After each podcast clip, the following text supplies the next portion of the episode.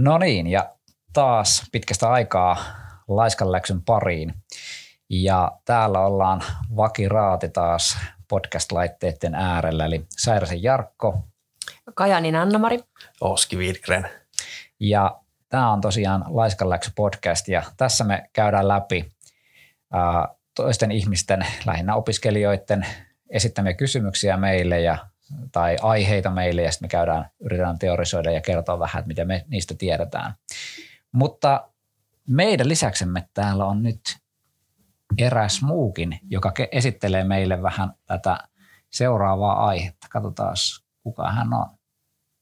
Tekoäly tarkoittaa tietokoneohjelmaa tai järjestelmää, joka kykenee suorittamaan tehtäviä, jotka normaalisti vaativat ihmisen älykkyyttä, kuten päättelyä, oppimista ja kielen käyttöä. Eli tänään meillä aiheena on tosiaan tekoäly. Ja me lähdetään nyt uudella vähän konseptilla käsittelemään tätä tekoälyä, eli me otetaankin yksi aihe per jakso. Ja ehkä käsitellään pikkasen lyhkäisempiä jaksoja ja tehdään myös sitä myöten. Mutta ensimmäisenä tosiaan niin lähdetään käsittelemään tekoälyä ja ää, tai siis ainoana tässä näin, tässä ollaan vanhoihin kangistuneita, että ensimmäisenä. Joo.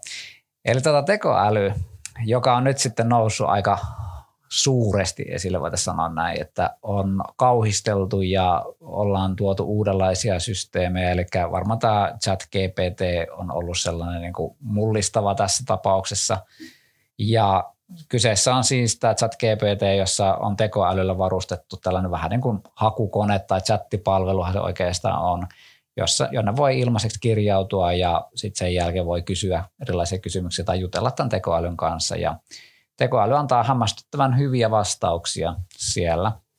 Ja tuota, äh, tosiaan tämä äskeinen pätkä, mikä oli, niin tässä oli käytetty itse asiassa kahta tekoälyä. Tämä äskeinen määritelmä tekoälystä oli suoraan otettu chat GPTltä, eli kysyin siltä, että mitä tekoäly on, ja se vastasi tällä tavalla. Ja toinen tekoäly, mikä oli, niin siinä ei ollut tätä puhesyntetisaattoria mukana, niin laitan tämän Wordin tekstin ja sitten Word muuttaa, siellä on sellainen painike, kun lue ääneen painike ja sieltä tämä sitten luki automaattisesti sen tekstin ääneen meille. Eli tekoäly käytetään paljon ja nyt sitten sitähän löytyy monessa paikassa. Sitä löytyy siis paitsi niin kuin siinä chat GPTssä tai muissa tämmöisissä palveluissa, niin sitä löytyy myös puhelimista, terveydenhoidosta, liikenteestä, ruuhkien niin kuin poistamisesta. Sitä löytyy vähän sieltä sun täältä. Ja tuota, nyt lähdenkin teidän kanssa keskustelemaan siitä, että tekoäly, mitäs mieltä olette, uhkava mahdollisuus? Jaa, en usko, että sitä voi ihan noin yksiselitteisesti niin kuin kiteyttää. Että varmasti on niin kuin paljon mahdollisuuksia, mutta ihan saletisti myös ihan hirveästi uhkia esimerkkinä nyt vaikka, vaikka just se, että jos miettii vaikka ihan näitä, yksinkertainen esimerkki voisi olla vaikka se, että, että on ollut näitä, näitä vaikka näitä tekoälyjä, jotka on suorittanut niin kuin osakekauppaa. Mm. Niin joskus on tullut tämmöisiä aika isojakin taloudellisia niin kuin mullistuksia sen takia, että siellä on mennyt jotkut parametrit väärin ja sitten on tosi isolla rahalla tehty joitain niin kuin ihan hallitsemattomia ostoja, jotka on sitten vaikuttanut talouteen ja sitä kautta niin kuin monien ihmisten elämään. Niin mm. kaikki tällaiset mm. seikathan tekoälyajamilla autoilla on ajettu niin kuin onnettomuuksia melko paljon jo. Paljon on ajettu myös ilman onnettomuuksia, mutta että mm. niin kuin valtavat riskit, mutta totta kai sitten niin kuin paljon myös mahdollisuuksia. Mm. No joo, ihan siis samoilla linjoilla, että, että tälleen niin kuin opettajan näkökulmasta me ollaan tietysti varmaan sille eniten kaikki kiinnostuneita siitä, että miten tämä muuttaa niin kuin opiskelua ja, ja myös ehkä työntekoa, mutta tota, että varmaan siihenkin liittyy just tota, riskejä ja mahdollisuuksia, niin kuin, että, että sitten se, jotenkin mä ajattelin kuitenkin niin, että, että tämä on sellainen aihe, että tästä ei nyt oikein pääse pakoon, että tämä on sellainen, että me ei voida vaan sanoa, että no, että tekoäly, ei, että sitä ei ole olemassa tai sitä ei, ei, sitä ei niin kuin että et me voidaan niin siivota sitä pois, että siihen pitää jotenkin ottaa sellainen, niin kuin, sellainen suhta, jotenkin toisenlainen suhtautumistapa kuin vaan esimerkiksi kieltää sen olemassaolo. Mm, jossain vaiheessa on, tota, nyt, nyt on jossain artikkelissa viitattiinkin siihen, että tässä on vähän samasta kyse kuin oli hakupalveluiden tulemisessa, että yhtäkkiä pystytkin hakemaan jonkun hakupalvelimen avulla uusi, asioita internetistä ja sitten ajateltiin, että tämä nyt sitten niin romuttaa kaiken ja kaikki, siis tämä oli hirveä uhka. Ja nyt on vähän sama juttu, että taas tulee uudenlainen järjestelmä, joka uhkaa meidän niin kuin nykyistä. Ja se on ehkä tavallaan se on sitä kehitystä, että se ravistelee sitten tätä meidän niin kuin käsittämäämme yhteiskuntajärjestelmääkin tai näitä järjestelmiä, mitkä, minkä avulla vaikka yhteiskunnassa toimitaan mm. tai eri ammateissa toimitaan tai muita. Mm. Mutta kyllä tässä kai niin kuin, niin kuin paljon on näitä mahdollisuuksia, että tämä ehkä, en tiedä myykö se paremmin vai mikä, mutta tosi usein lähdetään niin kuin sen uhan kautta liikkeelle – mutta sitten me unohdetaan niin kuin heti siihen, että meillä on niin kuin valtava määrä näitä mahdollisuuksia. Vaikka viittasit just siihen, että robottiautot on ajanut onnettomuuksia, mutta keskimäärin taitaa olla niin, että robotti ohjaa kuitenkin turvallisemmin sitä autoa kuin sit ihminen, joka tekee yleensä enemmän niitä niin kuin virheitä siellä. Että Googlenkin auto on tainnut ajaa yli miljoona kilometriä ilman kolaria tuolla, ja sitten pystyykö kukaan meistä siihen ajamaan miljoona kilometriä ilman, ilman kolaria siellä. Mm. Eli tavallaan me unohdetaan myöskin ne hirveän suuret mahdollisuudet siellä, mutta toki se on sitten niin kuin eettinen kysymys, että mm. mitä sitten kun se robottiauto ajaa sen, niin kenes, ketäs me niin kuin syytetään siinä tilanteessa ja tämä, tämä on niin kuin mielenkiintoinen kysymys. Mm. Mutta missä te näette mahdollisuudet sitten, mitä, miten meidän pitäisi, niin kuin vaikka, me ollaan opettajia kaikki, opiskelijat siellä nyt tämän kaikille tiedoksi, niin te voitte tehdä nyt kaikenlaisia esseitä sun muita, sillä kirjoituttaa chat GPTssä, eikä tämä enää salaisuus ole, niin tuota, mitäs me voidaan nyt enää tehdä tässä näin. Niin siis mä en itse asiassa ehtinyt, tässä, tässä just kävi mielessä nyt tällä viikolla, kun, kun tähän chat GP, sen tässä itsekin tota, tutustuin, niin kävi mielessä että niin, että miten sitä nyt itse asiassa pitäisi vaikka esseen kirjoittaminen, miten pitäisi itse asiassa niin muuttaa sitä nyt opettajana silleen, että, että tavallaan e, että siinä sellainen niin kuin hölmö tällainen tekoälyn käyttö ei olisi enää mahdollista, vaan, vaan se olisi jollain tavalla niin kuin hyödyllistä, että mikä se niin kuin keino olisi. Mä en ole siis vielä niin kuin ehtinyt mitään vastausta tähän keksiä, mutta joku tavallaan varmaan sen tekstin prosessointi nyt olisi se yksi idea siinä, että, että jos opiskelija sen tekstin saa sieltä otettua, että sitten kuitenkin sen, sen tekstin kanssa jotain niin kuin muutakin tehtäisiin kuin vaan se lyötäisiin niin kuin palautuslaatikkoon, mutta tota, en mä ehtinyt vielä miettiä ne itse asiassa niin kuin tarkemmin. Hmm. Miten Oski? No mäkin olen niin herännyt tähän, tähän niin kuin aika myöhään sillä lailla, että mä muistan, että mä niin kuin itse asiassa kuulin tästä mainitusta chat, mikä se oli, GPT, niin, GPTstä kuulin just, niin, mm-hmm. niin, niin, kuulin siitä vasta, vasta niin kuin keväällä. Ja, ja tota, niin kuin, silloin mä olin vähän sitä mieltä, että liekköhän tämä nyt on niin kauhean hyvä. Että olisiko tämä kuitenkin vouhotusta vai onko tämä oikeasti hyvä. Ja sitten sen jälkeen, että kun mä oon nähnyt sitä enemmän ja mä oon tajunnut, että se on oikeasti aika hyvä, niin silloin mä oon niin tajunnut sen, että ne ihmiset, jotka sitä varoitti mua vähän aikaa sitten, niin oli itse asiassa oikeassa ja minä olin niin väärässä. Ja, ja tota, mutta sitten mä näen siinä kuin kaksi puolta. Toinen on tietysti se, että, että, että niin kuin äidinkielen opettajana mä mietin sitä, että pystyykö se vaikka niin kuin kirjoitustaidon kokeessa valitsemaan aineistoista, seitsemästä aineistosta kaksi ja, ja käyttämään niitä tarkoituksenmukaisesti. Onko se niin kehittynyt tekoäly? Tai että osaako se tulkita kaunokirjallista tekstiä – en, en, en, en tiedä, mutta tuntuisi yllättävältä, jos se osaisi. Mutta sitten totta kai mä opettajana ajattelen sitä asiaa siinä, että, että eihän se opiskelijan näkökulmasta ratkaise mitään. Mm. Että, että, että hänen täytyy kuitenkin mennä korkeakouluopintoihin, hänen täytyy mennä ylioppilaskokeeseen, siellä ei ole tämmöisiä käytössä. Että sehän on vähän sama kuin, niin kuin huijaisi harjoitellensa ja menisi hiihtokilpailuihin mm. kylmiltään. Mm. Mutta tavallaan sehän se nyt kai nyt on ollut, että siis myös korkeakoulussa näitä, niin. näitä käytetään. Että tavallaan mm. niin kuin sit se kysymys, niin kuin se äärimmäinen uhkahan mm. tietysti on just se, että, että menee sinne hiihtokilpailuihin harjoittelematta. Että menet jonnekin työhön harjoittelematta tai mi- mihin mm. nyt elämässä meetkään. Että, että tavallaan, että jää tavallaan se opiskelu itse asiassa kokonaan pois. Niin. Nyt tulee mentiin uhkiin muuten, ei puhuttu mitään hyödyistä. Mä olin just siihen mahdollisuuteen ja mulla oli vielä pointti siihen mahdollisuuteen. niin. No. Mutta nyt tota, tulee se valistuksellinen osuus, rakas opiskelija siellä, joka kuuntelet kenties tätä, tätä näin. Mutta me itse niin näen jotenkin sen, että, että tässä on niin kyse siitä, että pelataanko me nyt koulupeliä vai pelataanko me sitä koulun ideaa. Niin. Mm. Et koulupeliähän on käytännössä sitä, että opiskelija tekee niin mahdollisimman pienellä vaivalla sen asian, mitä niin opettajat mm. vaatii. Ja sitten se on niin näennäisesti tekee sen ja sitten opettaja on tyytyväinen, että se on tehnyt sen, mm. mutta oikeasti tällaista niin varsinaista oppimistahan ei pääse tapahtumaan. Mm. Ja koulupelihän on niin suurin piirtein tällaista ja sitten me laitetaan tietynlaiset kysymykset siihen, parhaat saa kympit ja niin poispäin.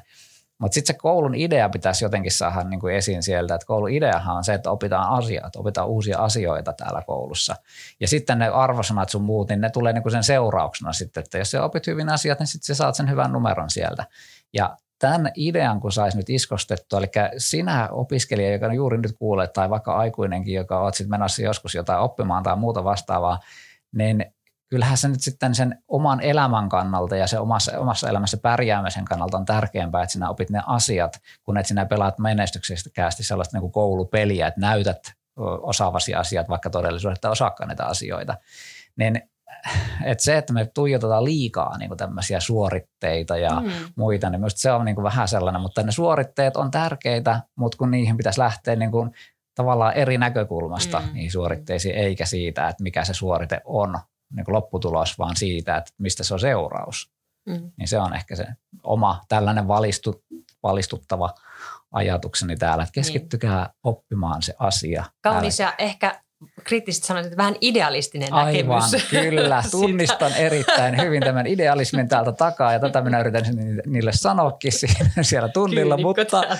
kyllä, mutta tuota, mutta, siis itsehän olin tosi huono oppilas aikanaan lukiossa ja tuolla, että mehän oli niin sellainen pitkät siukset puoleen selkää soitin kuolonmetallia ja ei kiinnostanut ja, ja sitten menin just ehkä jonkinnäköisellä koulupelillä, menin pois sieltä koulusta ja niin poispäin. Ja, ja sitten tuota, vasta myöhemmällä iällä sitten rupesin niin kuin olemaan, että hei, että tämähän on kiinnostavia nämä jotkut tietyt asiat ja sitten lähti opiskelemaan ja kaikkea muuta vastaavaa. Ja nyt harmittaa, että lukiossa ei niin kuin niitä, niin niitä pohjia kunnalla, vaan se on joutunut sitten tekemään niin juurta jaksain sitten sieltä alusta lähtien. Mutta se, että sitten lukion jälkeen niin ei ollut sitä koulupeliä enää siinä niin olemassa, että sitten voi niin oikeasti kiinnostua niistä asioista ja lähteä hahmottamaan itselleen sitä maailmankuvaa ja kaikkea muuta vastaavaa. Niin. Ehkä jotain niin tämän kaltaista. En tiedä nyt, miten Oskilla oli vielä jotain mahdollisuuksia tähän näin. Niin no, kun kysyit sitä, että mitä mahdollisuuksia tekoälyssä on, niin mä, mä ajattelin sitä, tai tätä on mun aika yleinenkin tapa ajatella se, että – että, niin kuin, että kun ihminen on niin kauhean hu- huono siinä, että se ei oikein pysty keskittymään ja se väsyy helposti ja näin. Niin kuin vaikka kun me tultiin tänne, niin me käytiin syömässä. Jarkko kertoi koskettavan tarinan siitä, kuinka se oli ollut pilkkimässä. Ja se oli käyttänyt syöttinä villalankaa. Ja mä sillä hetkellä, kun Jarkko kertoi sen, niin mä hieman, hieman niin tipahdin pois ja ajattelin ihan toista asiaa. Ja sitten sen jälkeen Jarkko jatkoi sitä tarinaa ja mä ymmärsin sen niin, että Jarkko olisi käyttänyt villalankaa siimana eikä syöttinä, koska mä olin ollut pois 10 sekuntia siitä keskustelusta. ja sen takia mä olin ihan, ihan ulalla. Tekoäly ei tekisi tällaista virhettä. Mm. Se, se, on mun mielestä se, niin kuin se ehkä se tekoälyn niin kuin, tota, vahvuus. Että sehän niin kuin on, on looginen ja jaksava mm. toisella tavalla kuin ihminen. Niin. Ihminen tekee mm. inhimillisiä virheitä. Niin. Ihminen väsyy. Niin. Ihminen neljältä usein on jo vähän pääjumissa, mutta tekoälyllä ei ole näitä haasteita. Mm. Mutta tällainen kysymys, että jos te menisitte vaikka lääkäriin ja sä voisit valita, että meekö ihmislääkärille vai meetkö teko, tekoälylääkärille, niin kumma, kumpaan te menisitte? Tekoälylääkärille. Mä menisin ihmislääkärille, joka hyödyntää tekoälyä. Saatit niinku rusinasta, pullosta rusinat. tota, joo, niin, koska mun mielestä tämä on sellainen niin kiinnostava, että mä en ole, ehkä, no mä, tietysti mäkin ottaisin ihmislääkäri, joka käyttäisi tekoälyä, mutta jos voisi valita vain toista, niin mun mielestä niin aika vaikea, vaikea se niin kuin toisaalta olisi, että kumpi se, kumman valinnan mä tekisin, mm. koska siinä tietysti voi ajatella, että tekoäly skannaa niin kuin niitä mahdollisia vaihtoehtoja niin kuin täysin eri mittaluokassa, mitä, mitä ihmislääkäri.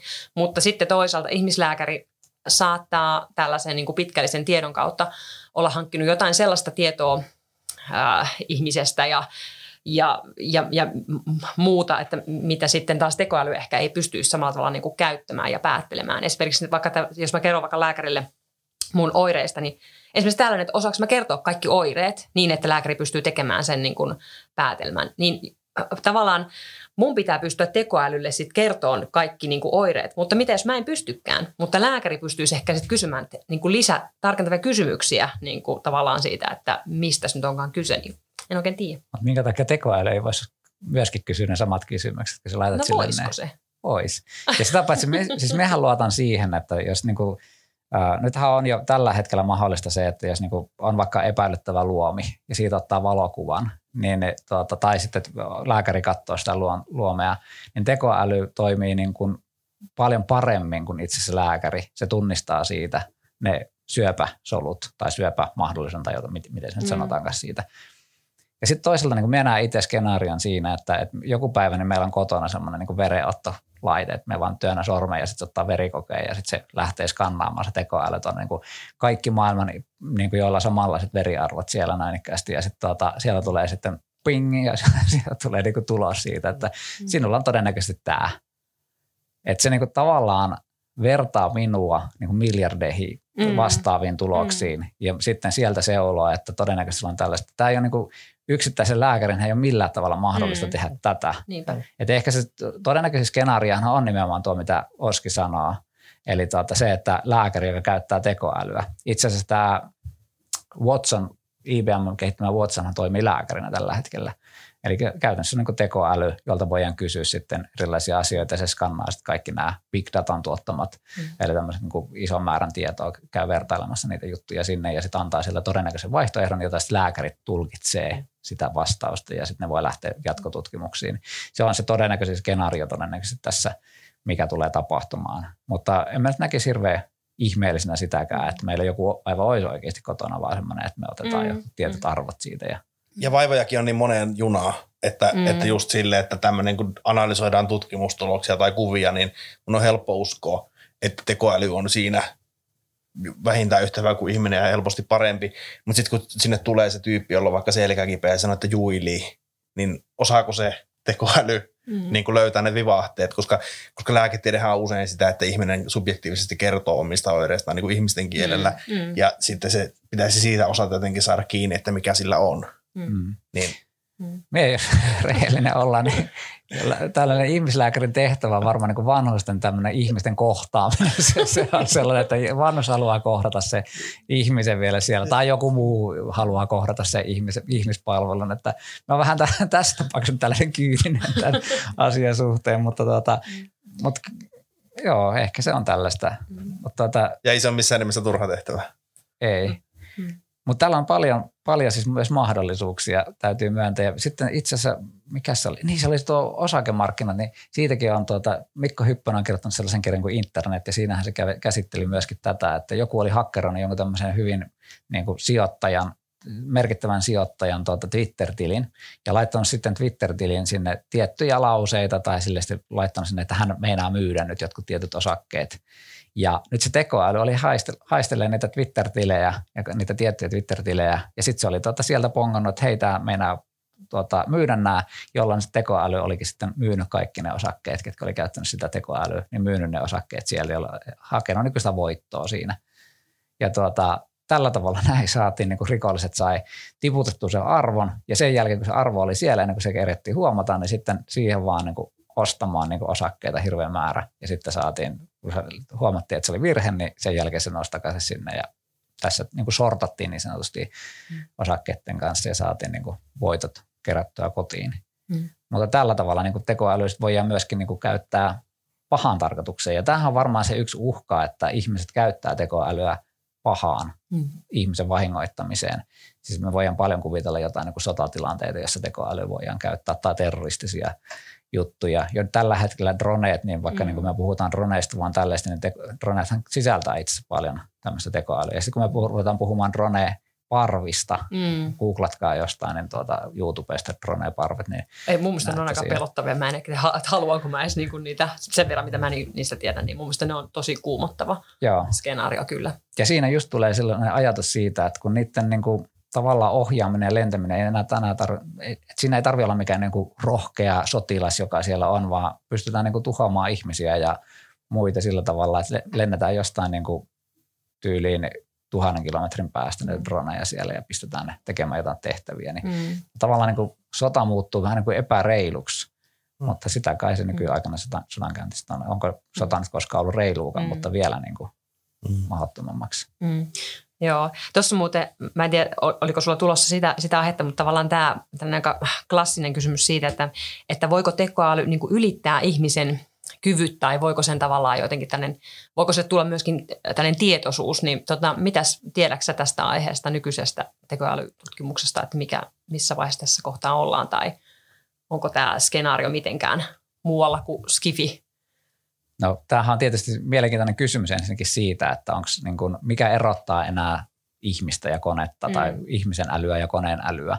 Että jos me ollaan niin kuin äärimmäisen materiaalistisia, nyt päästään filosofian pariin niin kuin äärimmäisen materiaalistisia, fysikalistisia, ja jos niin kuin ajatellaan, että ihmisen aivot toimii fysikaalisesti, siis fysiikalakien mukaan, ja sieltä tulee sitten jollain tavalla se tietoisuuskin meille ja niin poispäin, niin eikö niin kuin kone toimi periaatteessa myöskin fysikaalisten lakien mukaan ja samojen periaatteiden mukaan, niin sitten voitaisiin niin lähteä miettimään sitä, että no eroaako sitten, ollaanko me, niin kuin, onko tekoäly vaan niin kuin vähän erilainen muoto meidän aivoista, että mitä meidän aivoissa tapahtuu. Ja silloinhan niin kuin ihmisen älyllä ja tekoälyllä ei olisikaan niin kuin pidemmän päälle mitään niin kuin eroa sen kummemmin.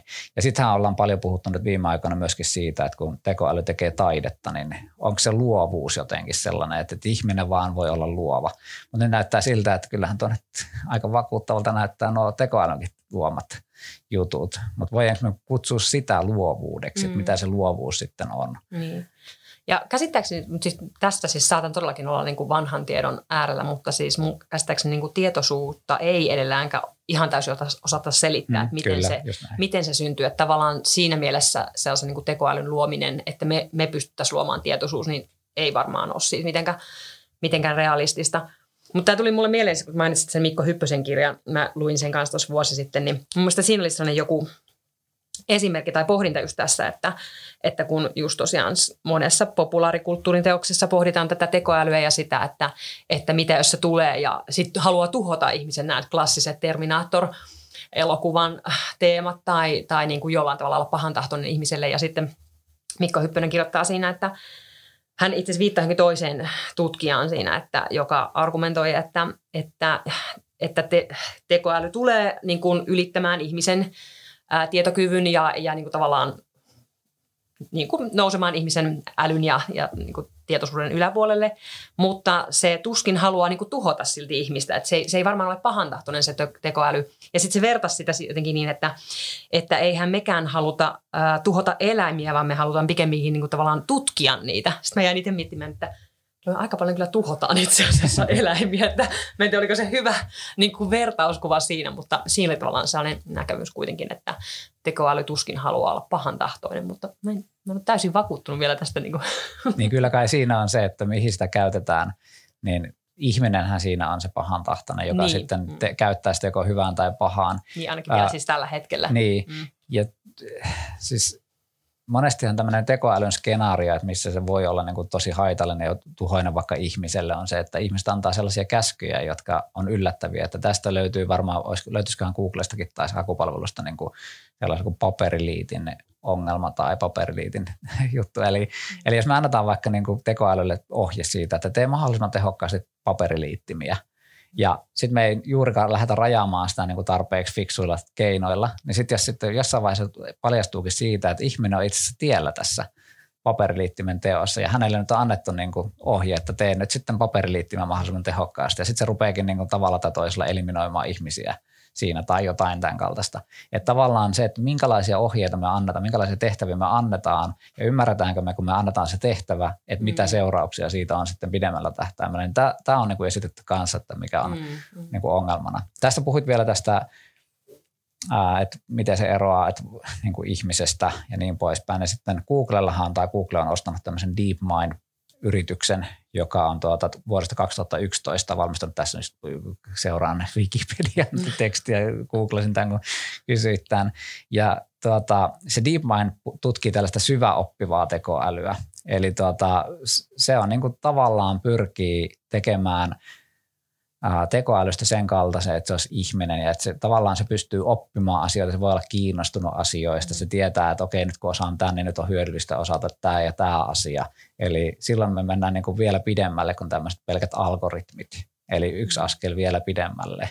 Et yleensähän koneen ja ihmisen on erottanut se, että kone ei voi olla kiinnostunut asioista tai se ei voi olla niin kuin pelätä jonkun toteutumista tai jotain, että siltä puuttuu tällainen inhimillinen tunnekokemus siinä, mutta tota, sitten tämä DeepMind vähän niin kuin tuntuu, tuntuu siltä, että itse asiassa halutaanko me niin kuin sillä tavalla, että sille tulee tällaiset. Sitä meillä on elokuvia, AI-elokuva, jossa on niin kuin Steven Spielbergin elokuva, jossa luodaan tunne. Mm, ja sille. Blade Runner. Kyllä, näitä. Viihdeteollisuudessa on paljon näitä. Mm.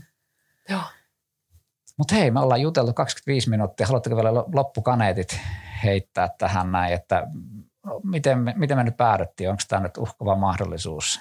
Mä itse huomaan, että mä oon selkeästi nyt niin kuin valumassa tähän niin kuin enemmän sille uhkapuolelle kuitenkin. Ai jaa. no en tiedä. Siis sekä että, mutta joo, huomasin vaan tästä. Ehkä sitten kuitenkin tulee enemmän mieleen edelleenkin niitä uhkia.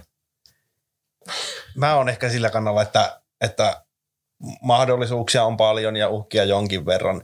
Ja sitten toisaalta on vaan niin, kuin niin hämmentynyt tämän asian äärellä, että tämä on tämä kenttä on just se, mm. että kun ruvetaan puhumaan jostain tietoisuudesta, mm. niin se on aina vaikea hahmottaa, mm. että minkälainen se olisi se tekoäly, jolla olisi se tietoisuus. Mm. Ja sitten kun tätä sotkee vielä tämä, että kun tämä äly on tämmöinen tämän päivän muotisana, mm. että mulla on vaikka niin kuin älytelevisio, joka on kaikkea muuta kuin älykäs. Se tarkoittaa sitä, että se osaa mennä Netflixiin.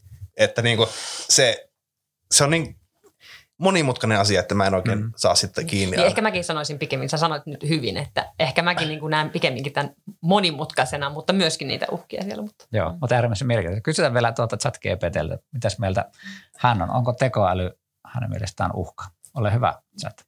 Tekoäly voi olla uhka tietyissä tilanteissa, esimerkiksi jos se käytetään tarkoituksellisesti vahingoittamaan ihmisiä tai järjestelmiä. Lisäksi tekoälyn kehittyminen voi johtaa työpaikkojen häviämiseen ja sosiaalisiin ongelmiin, jos ihmiset eivät pysty pysymään mukana teknologian kehityksessä. On kuitenkin myös merkittäviä mahdollisuuksia, joita tekoäly tarjoaa, esimerkiksi tehokkaampien ja tehokkaampien järjestelmien luomisessa ja ihmisten elämänlaadun parantamisessa. Näin, eli aika selkeä vastaus sieltä tuli, eli tämä oli kokonaan koneälyn aikaansaamaa kysymykseen, että onko tekoäly uhka. Joten eiköhän tähän ole hyvä päättää tämä tämänkertainen lähetys. Kiitos kaikille kuulijoille ja nähdään taas seuraavalla kerralla. Moi moi. Moi moi.